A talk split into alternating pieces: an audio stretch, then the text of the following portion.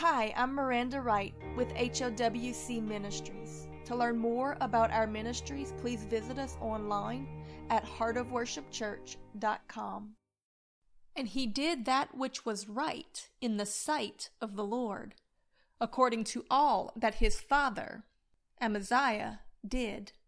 And he sought God in the days of Zechariah, who had understanding in the visions of God. And as long as he sought the Lord, God made him to prosper. Second Chronicles chapter 26, verses 4 and 5. The whole of the 26th chapter of the book of Second Chronicles is the story of King Uzziah.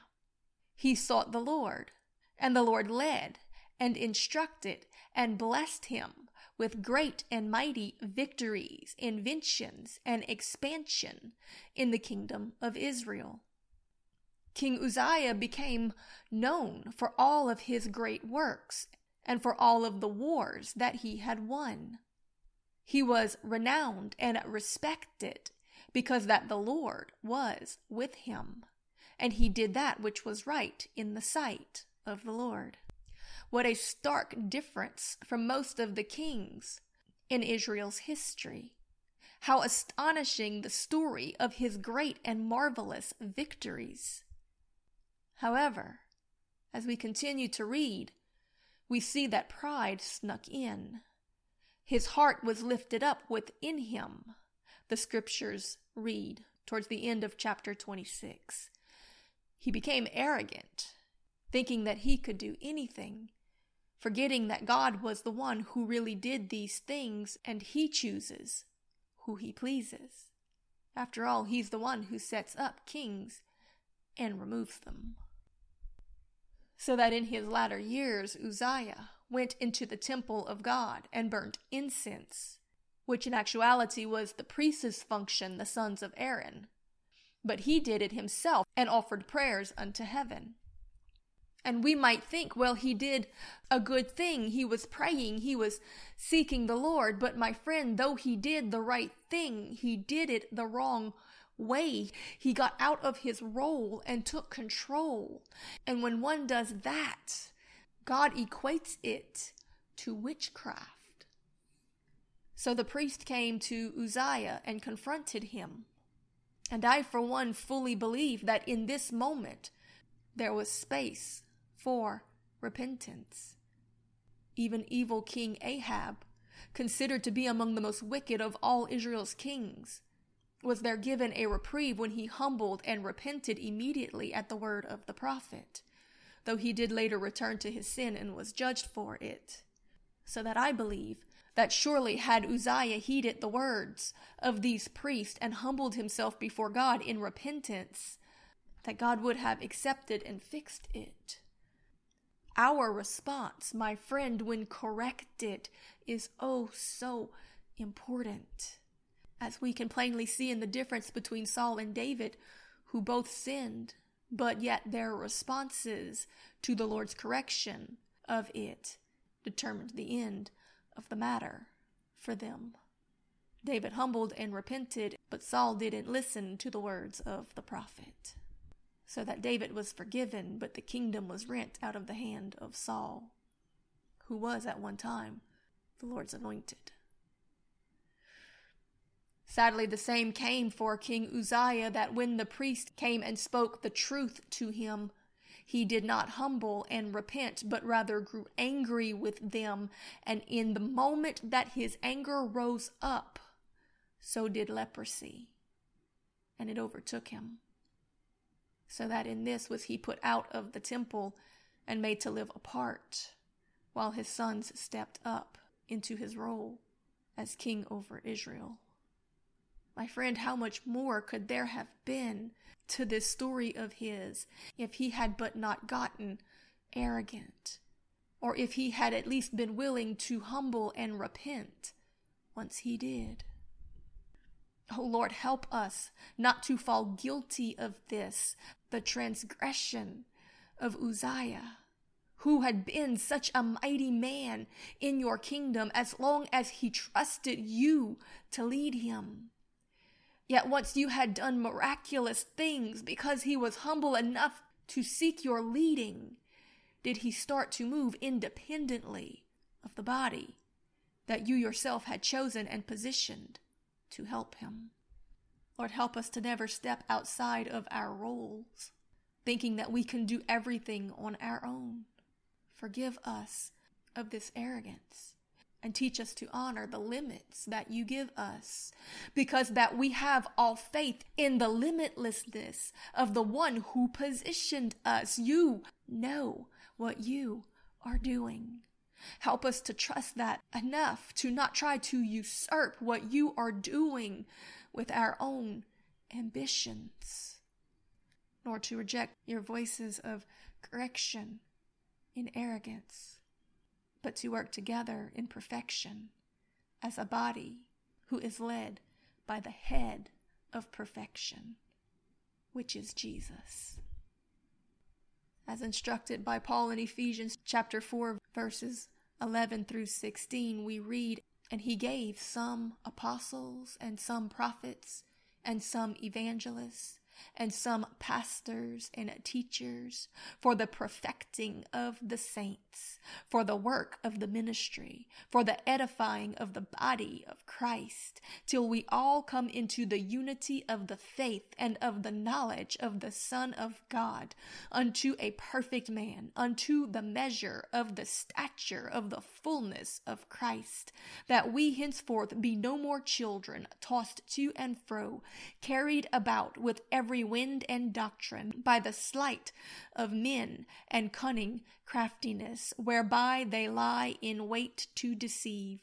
But speaking the truth in love, may we grow up into Him in all things, which is the head, even Christ, from whom the whole body is fitly joined together and compacted by that which every joint supplieth, according to the effectual working in the measure of every part, maketh increase of the body unto the edifying of itself in love.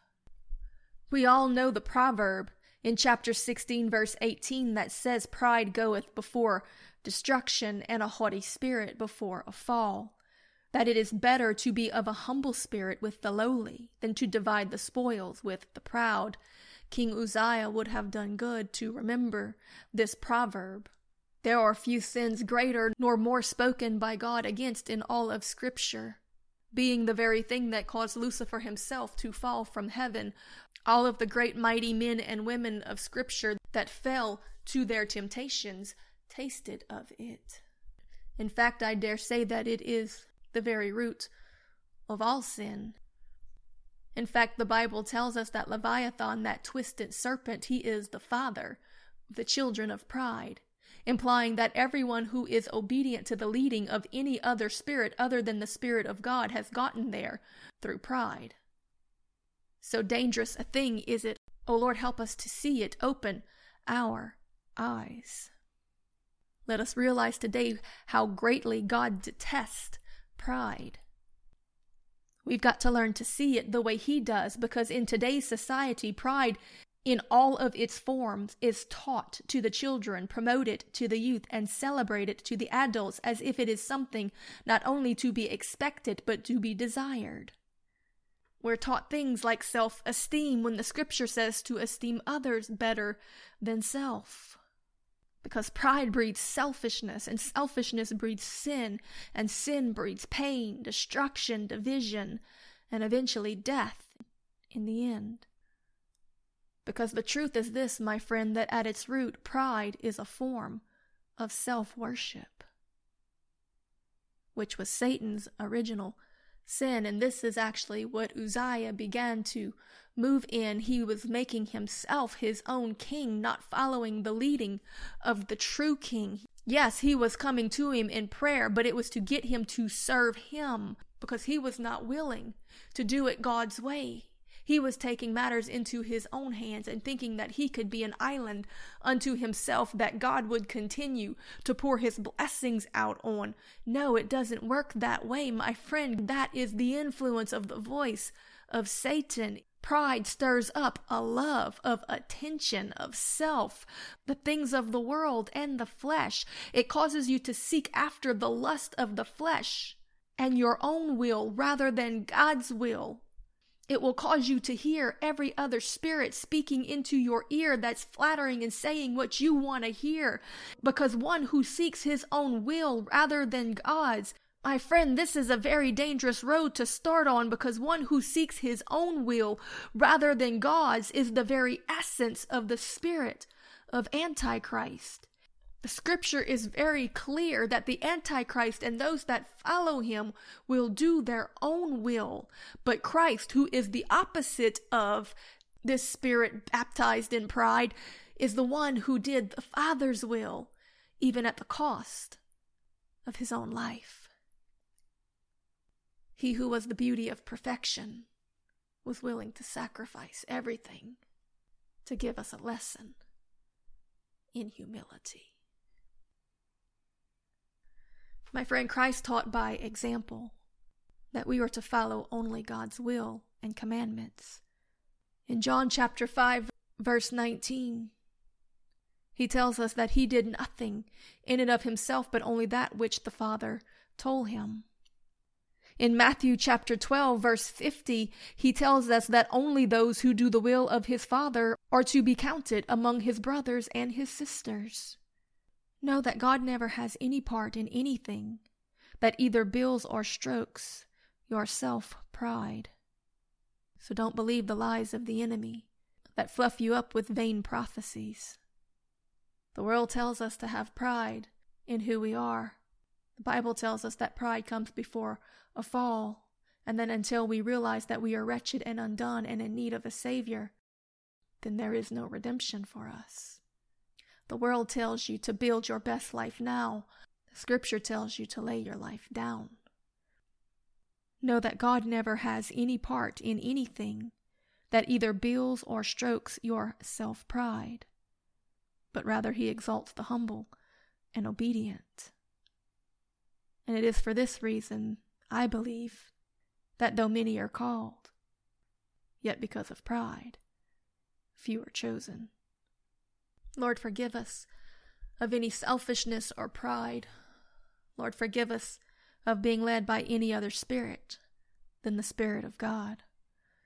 We believe your word in Proverbs chapter 29, verse 23, when it says, A man's pride shall bring him low, but honor shall uphold the humble in spirit. And Proverbs chapter 11, verse 2 that says, When pride cometh, then cometh shame, but with the lowly is wisdom.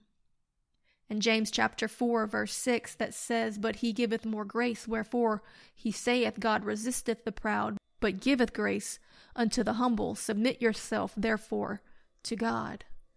Lord, we know that you say that if we humble before you, then you shall lift us up and exalt us in the proper time. Lord, give us a heart like David that was not willing to come against Saul because he knew the scripture that said, Touch not the Lord's anointed, but waited for you to appoint him in the proper season. Because if we move to manipulate and appoint ourselves, then we know that we have also called and commissioned. Therefore, for this reason, you are not in it, and it will not end well for us.